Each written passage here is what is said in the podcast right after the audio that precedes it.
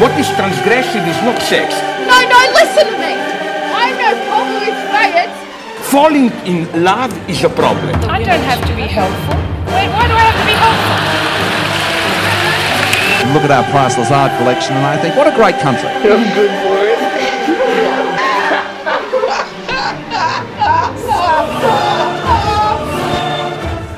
Hello and welcome to another week of Humidum, and a special hello to our solitary listener in Fort Lauderdale in Florida, whom I can only assume is Donald Trump. This week we've got a stellar lineup for you. Vanaxis returns to give us some political analysis of the current issues besieging a nation ruled by Barnaby Joyce temporarily for two days. Jenny Sonter returns with a spew review looking at season 19 of South Park, and Georgina Macneil discusses the recently uncovered new Caravaggio painting in What the Fuck Am I Looking At? Plenty to learn this week on Humidum. Stay tuned for the whole episode. I never explain anything. I doubt not many of my colleagues spend a lot of time with you, Sophie.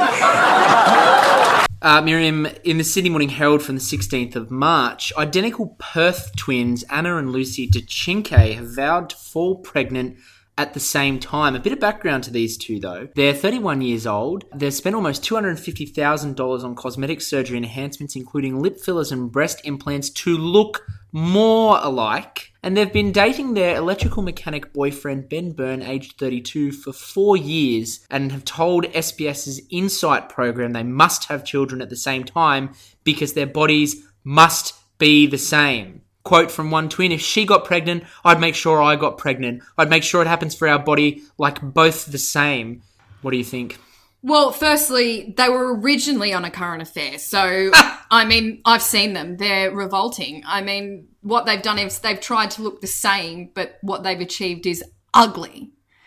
And secondly, I mean, who is this creep that's dating these two girls at the same time? Sleazy, isn't it? It's just disgusting. It's and just, it's perfectly legal. There's nothing ethically wrong with it, but it's just weird. oh, look, he would be getting high fives off every bloke that he knew. Oh, absolutely. He'd be the king. But I mean, the obsessive nature of these sisters' pursuit of of being identical, where one of them said, "If she walks a few meters, I need to walk a few meters because we have to burn the same calories." It's sick. And they have the same job. I mean, I don't understand.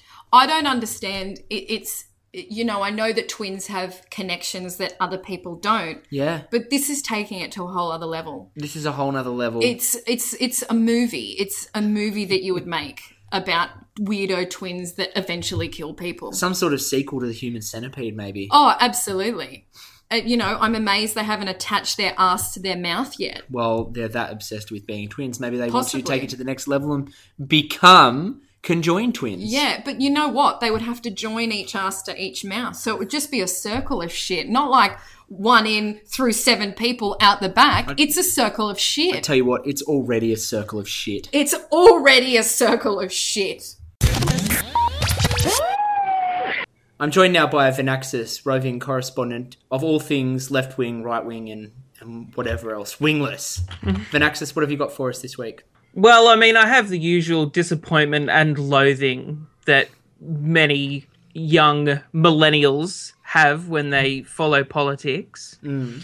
Obviously, there have been some pretty, you know, fairly interesting developments in our own country. Bill Shorten is looking like he's in with a chance, which is really exciting, warms the cockles of my heart.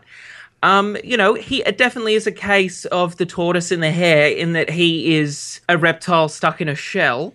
Except in Malcolm's Turnbull's case, it's not really a hare. He's just more like taking a bet with how bad a government they can run before they won't get elected. They seem to be getting as many shit fights as Labour ever had. Uh, and it's worse because there's been the nice little factional divisions between Tony Abbott's old guard and Malcolm, which obviously everyone on the left has just relished. You know, and Cory Bernardi sniffing around the corridors talking about starting his own Conservative Party makes followers of history look at this and go, oh, is this going to be that DLP movement? Is it going to bring in 20 years of socialist utopia? I mean, I don't know because I don't know how successful Cory Bernardi would be. And I suspect with the changes to the voting reform that the Greens brought in because they're. Mm, Nick Xenophon will do so well. He will probably get three whole quotas Yeah. if it was a double dissolution, and he would probably get two in a regular election. Where's the room for a new Conservative Party in South Australia? Now, I want to raise something with you. Um, you're familiar with uh, Liberal MP Dennis Jensen, who lost his pre selection. He says over a shit sheet that's released about a book that he wrote. Just I actually have a copy of that book, and I am I haven't started reading it, but I I do have such a copy of the Sky Warriors. Yeah, it's uh, six six dollars fifty one on Kindle at the moment. Oh, I didn't pay for it. obviously. Um, and uh, the interesting thing is that the Australian reported described the novel's surprisingly graphic sex scenes, and subsequent reporting started calling it a work of erotic fiction. I quote now from Myriam Robin's excellent article today in Crikey. Um, she says. I don't agree with this characterization. It's a fairly standard military thrill- thriller in the style of Tom Clancy, whom Jensen nominates as one of his favorite authors. The overwhelming majority of the book is taken up with intensely detailed descriptions of military weaponry and tactics. Once you read the book, it becomes clear that Sky Warrior's eroticism tag is preposterous. The only things described in explicit and loving detail in the 200 page novel are military operations. As for the sex that's in there, the one sex scene is brief towards the beginning, the villain gets a blowjob, Jensen ain't no Anais Nin. Mm-hmm. Nor was he trying to be. Why do we have a situation in Australia where politicians. I mean, is it healthy, do you think, that they can't talk openly about sex, even if it is not that open? No, look, I'll tell you why Dennis Jensen isn't allowed to talk openly about sex. Because he has been a very vocal opponent of pretty much anything else that he hasn't liked. So, whether it's been television, whether it has been porn on the internet, whether it has been other books. So, I, no, I, I don't think he has. I don't think he has the right to to discuss anything because he's already told people, whether they're adults or not, that they can't be trusted with such materials. So for him to put in something that has even a mild amount of steam, and it's like, mm, no, it's not for you, buddy. But the Conservatives are always sickos. And Oh, always... the more the more restrained they are, the sicker they are. Mm-hmm. You know, and I mean Cory Bernardi, who pretends to be a hole in the shit. I'm telling you, that man. There's it's more than just hating gay people that puts a smirk on that man's face. I'd like to dig up his backyard. That's all I'm saying. Um, speaking of ancient old creatures, Bronwyn Bishop is going to, looks like she's pressing for Mackellar. Um, and Dick Smith Which is again now- is fabulous, um, because Dick Smith will be a.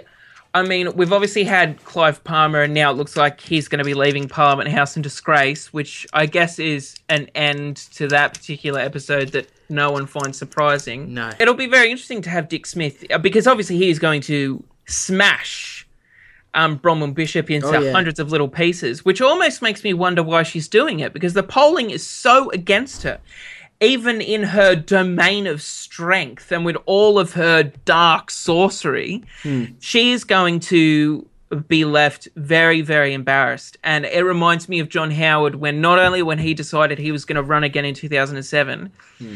not only did he lose government, but he lost his own seat. I know. You know, the final fly on the dog shit of the lawn. But this is the thing with the world's oldest non clonal organisms. They just never know when to quit. Well, I mean, what what else can they do? I mean, And yet, And- Ruddock is happy to bow out gracefully. But I suppose he oh. has more dignity. Oh. well, I mean, Ruddock is one of these people who, when I was in high school, I used to be like, that man is evil, hmm. and you know, I hated him for years. As I'm sure many people on the left did. Hmm. And now, compared to the current front bench, and I'm like, oh, he was actually rather charming. I'd invite him over for supper. He's at least coherent. And, you know, if I'm going to be fisted by a Tory government, I want them to at least have a modicum of they know what they're doing.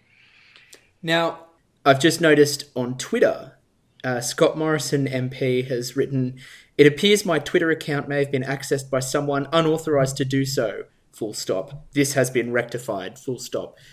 I, I don't believe that anyone took his Twitter account. Because Okay. if they had, it would have just been hundreds of cock photos. like if Anonymous or someone had gotten on with it, I mean, they would have they would have made use of it. But no, I, I I'd almost be inclined to believe that nothing happened at all. Because if there had been, he probably just accessed it from his phone, and he didn't recognize the IP address. And final Like- thoughts for the week. my final thoughts for the week. I would just like to reiterate how fabulous it is that Tony Blair has so much stench associated with him from this Panama paper leak, especially in the wake of him saying he would never vote for a, left leaning Labour government. And I hope if there is, you know, I hope there'll be good reckoning for him to come because uh, if there was ever a man who needs to have his legs broken by unionists, uh, I think it's that man. All right, well, we'll look forward to hearing more about that in our special investigation into the Panama Papers and the Central Coast next episode. Done. Flesh eating zombies, Oh, why are you discussing that? demonic hill beasts. Never ending. It's just like the whole genus whole. Joining us now by satellite connection from our Gosford studios is Jenny Sonter for the Spew Review. Tell us, Jenny, what have you got this week? Oh, good evening, all. Uh, this week we're looking at the riotous new season of South Park, season 19. And Kyle, we want to make your dreams come true. And so here is your hero, Caitlyn Jenner. I just want to say thank you, Kyle, for your beautiful words of support. Now, Kyle, we got another little surprise for you. We told you we were flying you back home, but the truth is, you're getting a ride back all the way with your hero. How do you like that? Buckle up, buckaroo.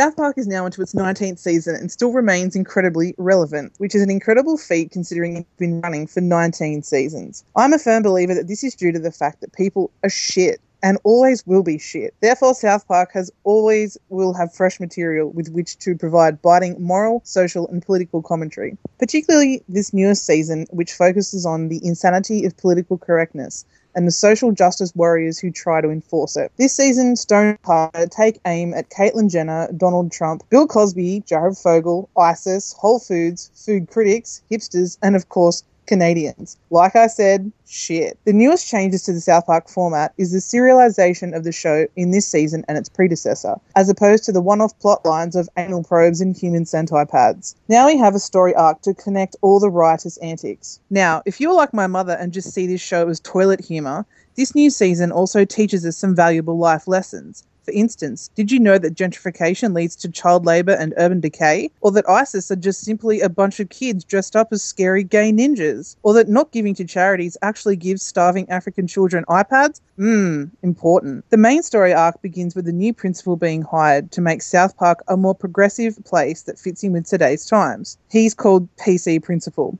satirizing the current obsession with PC culture and language policing, which essentially suggests that the words we use to describe important issues such as racism, sexism, and sexual discrimination are somehow seen as more significant than the issues themselves. Another major plot line shows Mr. Garrison as South Park's Donald Trump, campaigning for the presidency, with running mate Caitlyn Jenner who wants to build a wall between the US and Canada to keep them away from all their cool shit. The boys naturally become embroiled in this thinly veiled critique of Trump's immigration views, and Kyle questions the value of Caitlyn Jenner's celebrity, stating that Caitlyn Jenner isn't a hero. His declaration is somehow seen as more outrageous than the fact that Caitlyn Jenner is still the worst type of anti feminist conservative who was actually against marriage equality and who ran over and killed someone.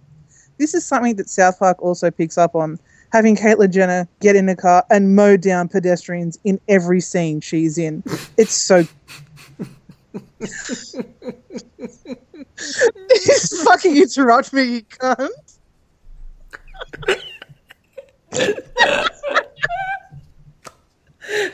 That's definitely, you know, us snorting laughing. I just love it. Ran over and killed someone is capitalized. Yeah, it uh. needs to be emphasized.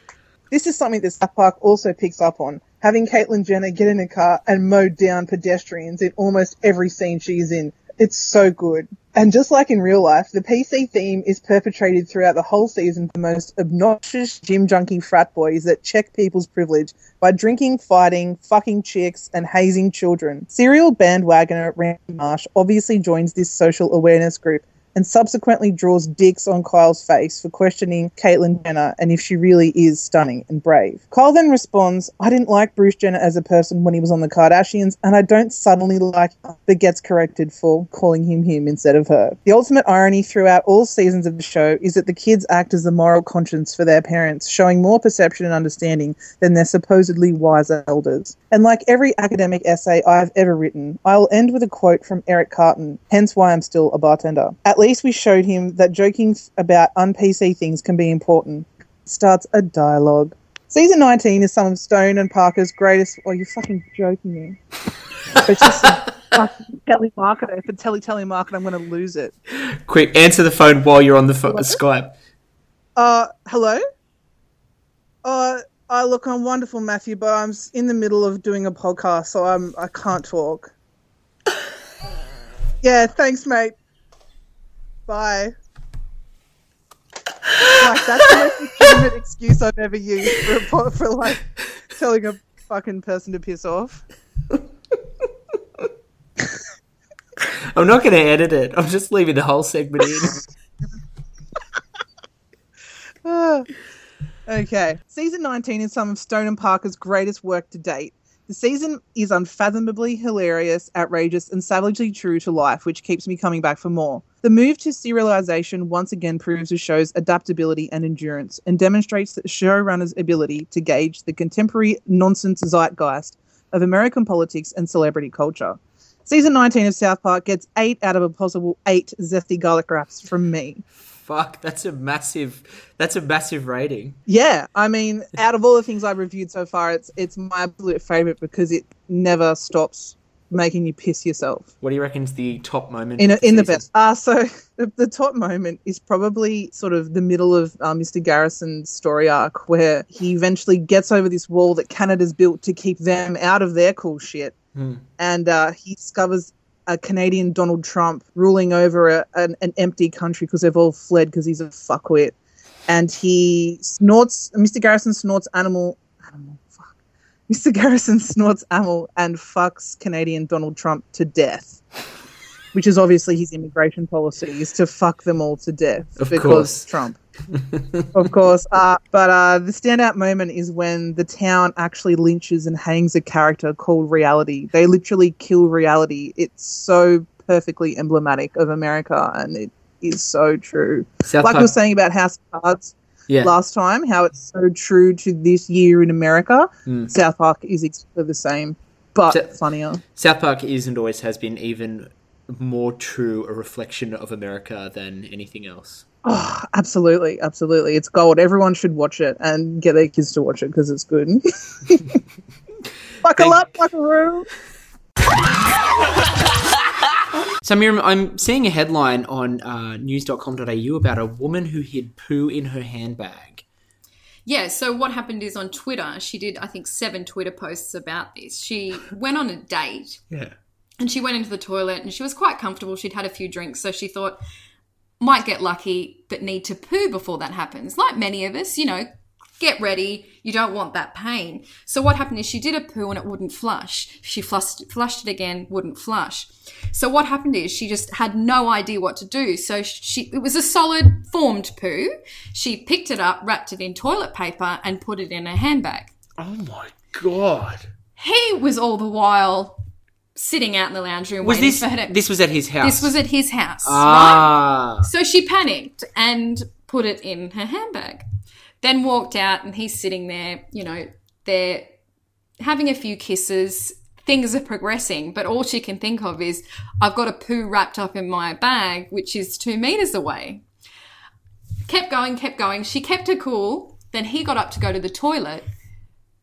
It flushed, came back, and she thought, This is my chance. Had to find an excuse to go to the toilet, flush the poo.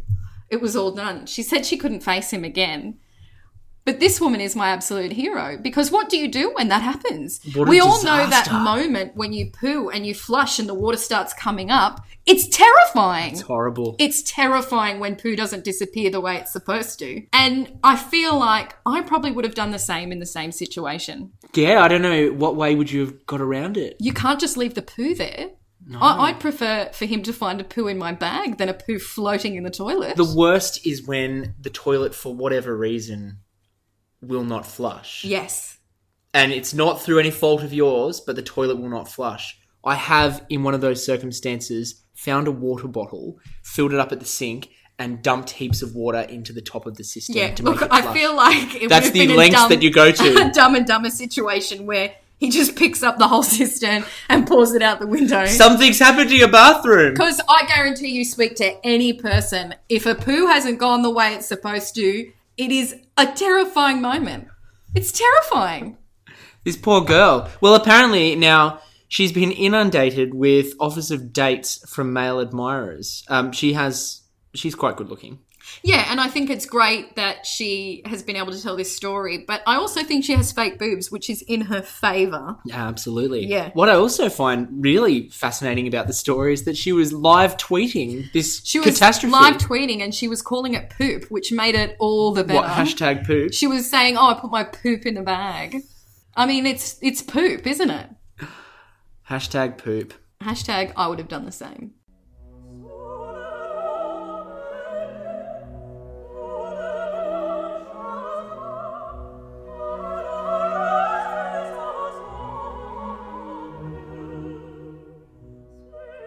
Dr. Georgina Macneil.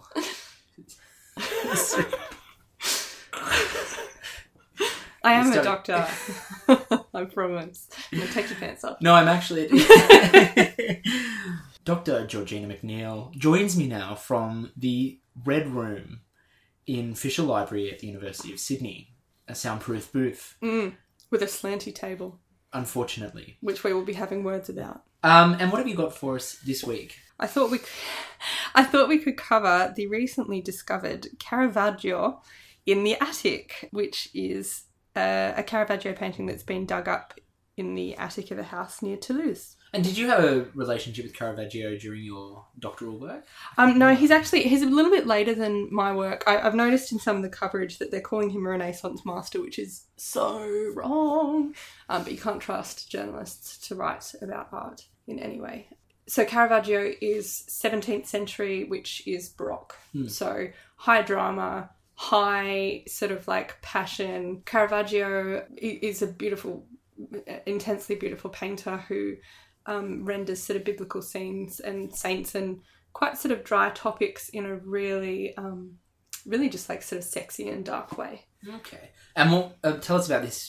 So the discovered painting that was just dug up was a Judith and Holofernes, and I'm trying to sort of remember back to when I studied Caravaggio, but even if there were tons of his paintings around and sort of autograph, it would still be a tremendous find to to find another one. But for memory, there's not heaps of autograph works of his. He, his style is relatively sort of distinctive, and I think probably what gives it away in this in this instance is not just the style, but it's such a Caravaggio subject. So he's gone for the Judith beheading Holofernes, which there is another sort of known work in existence of his, which shows that um, little bit sort of different. But I mean, looking at it, just looking at this sort of small picture of it online, there's parts of it that are maybe a little bit more awkward than he would go with, but I really think it's very likely to to be to be an autograph work. And what's the implications of finding this missing work? Um, it doesn't sort of change things massively, you know, for his canon, particularly because it is a subject that he's depicted before, but it's just another nice, you know, it's another sort of huge, meaty sort of work that Mm. art historians can sort of get to work in looking at. And then sort of the interesting work starts of going back through sort of commission documents and seeing if this is a painting that we knew someone in particular had paid for, but we, you know, had since lost it, or whether it's just come completely out of the blue and then you have to sort of figure out where in his career it might have fit. Mm. And obviously, I I think looking at that, it's probably right in the middle. Um, in the beginning, his works, a lot of them have this kind of funny cast to the lighting and they're a bit darker towards the end. This one I would probably put right in the middle. There's something about the Holofernes figure which makes me feel like maybe that's not all his, but the two women to me a very a very Caravaggio. And when you say it's not all his, what? So this this is something which is extremely surprising, I think, for a lot of non art history initiates, which I think we have sort of vaguely covered when we talked about Damien Hirst. But a lot of those old masters, so Leonardo, Raphael, less so Michelangelo, but people of, of that sort of nature, they don't paint the whole thing by themselves a lot of the time. So a contract from a, a, patron to an artist might actually go so far as to specify which parts of the work have to be done by the artist and then which parts can be done by the workshop. And then, I mean, it, attribution is it, it, I think, a fascinating area because, you know, a great example, I went to the Ai Weiwei and the Warhol exhibition in Melbourne last week. Mm. And Warhol didn't produce any of his screen prints himself. He took the photos, but then his studio turned them into screens and did all the printing. But they're still designated as Warhols. And again, you know, it's been a consistent theme in this What the Fuck Am I Looking At segment is what does authorship really mean with an artwork? Mm. So Caravaggio, for memory, did more of his works himself. It's, it's sort of like a, a historical trend, I suppose, for the artists to do more of the work themselves. But say in some, you know, in a Raphael or like a sort of even earlier, like a Gothic sort of altarpiece or something, sometimes the contract would stipulate, okay, face and hands must be done by the master, but then, you know, the rest can be done by some schmo, but we still call it you know, a Fra Angelico. Yeah. Wow. Um, and I think when you don't know heaps about art history necessarily, that idea is like sort of mind blowing. Yeah, it's, Yeah. it's baffling to think that we call it a Leonardo, but Leonardo didn't paint all of it. And that is, to be honest, what like quite a large part of what art historians, um, you know, spend their time looking at is whether you can designate, you know, the whole work to have been Leonardo, whether it's a workshop piece, whether it's by sort of one particularly well-known assistant. Um, like there was a studio hand that Leonardo may or may not have been having it off with, who subsequently racked off with like a whole lot of his drawings. Hmm. Um, and, and there are some works which now we don't really consider Leonardo's. We think they're Cesaro, whatever his name is, Cesare. I feel like his name it was Diablo or something because everyone hated him because he nicked all the drawings. Anyway, yeah. So with this Caravaggio, I would guess that it's. I mean, with obviously my huge depth of knowledge of the work in question, um, I would guess that it is largely autograph, but that will be for the art historians to establish. And so that's what this work means now. Dr. Georgina Macneil, thank you very much for your time today. That's right. I don't have anything else at all to do with my time. um, unfortunately, I have very little else of worth to do with my time. There is a recurring temptation. Pauline Hanson swanning about like uh, Banquo's ghost. Well, that's your lot for this week of Humidum. Thank you for tuning in, and we'll see you in a fortnight for more desperate antics fueled by ice cream and cheese.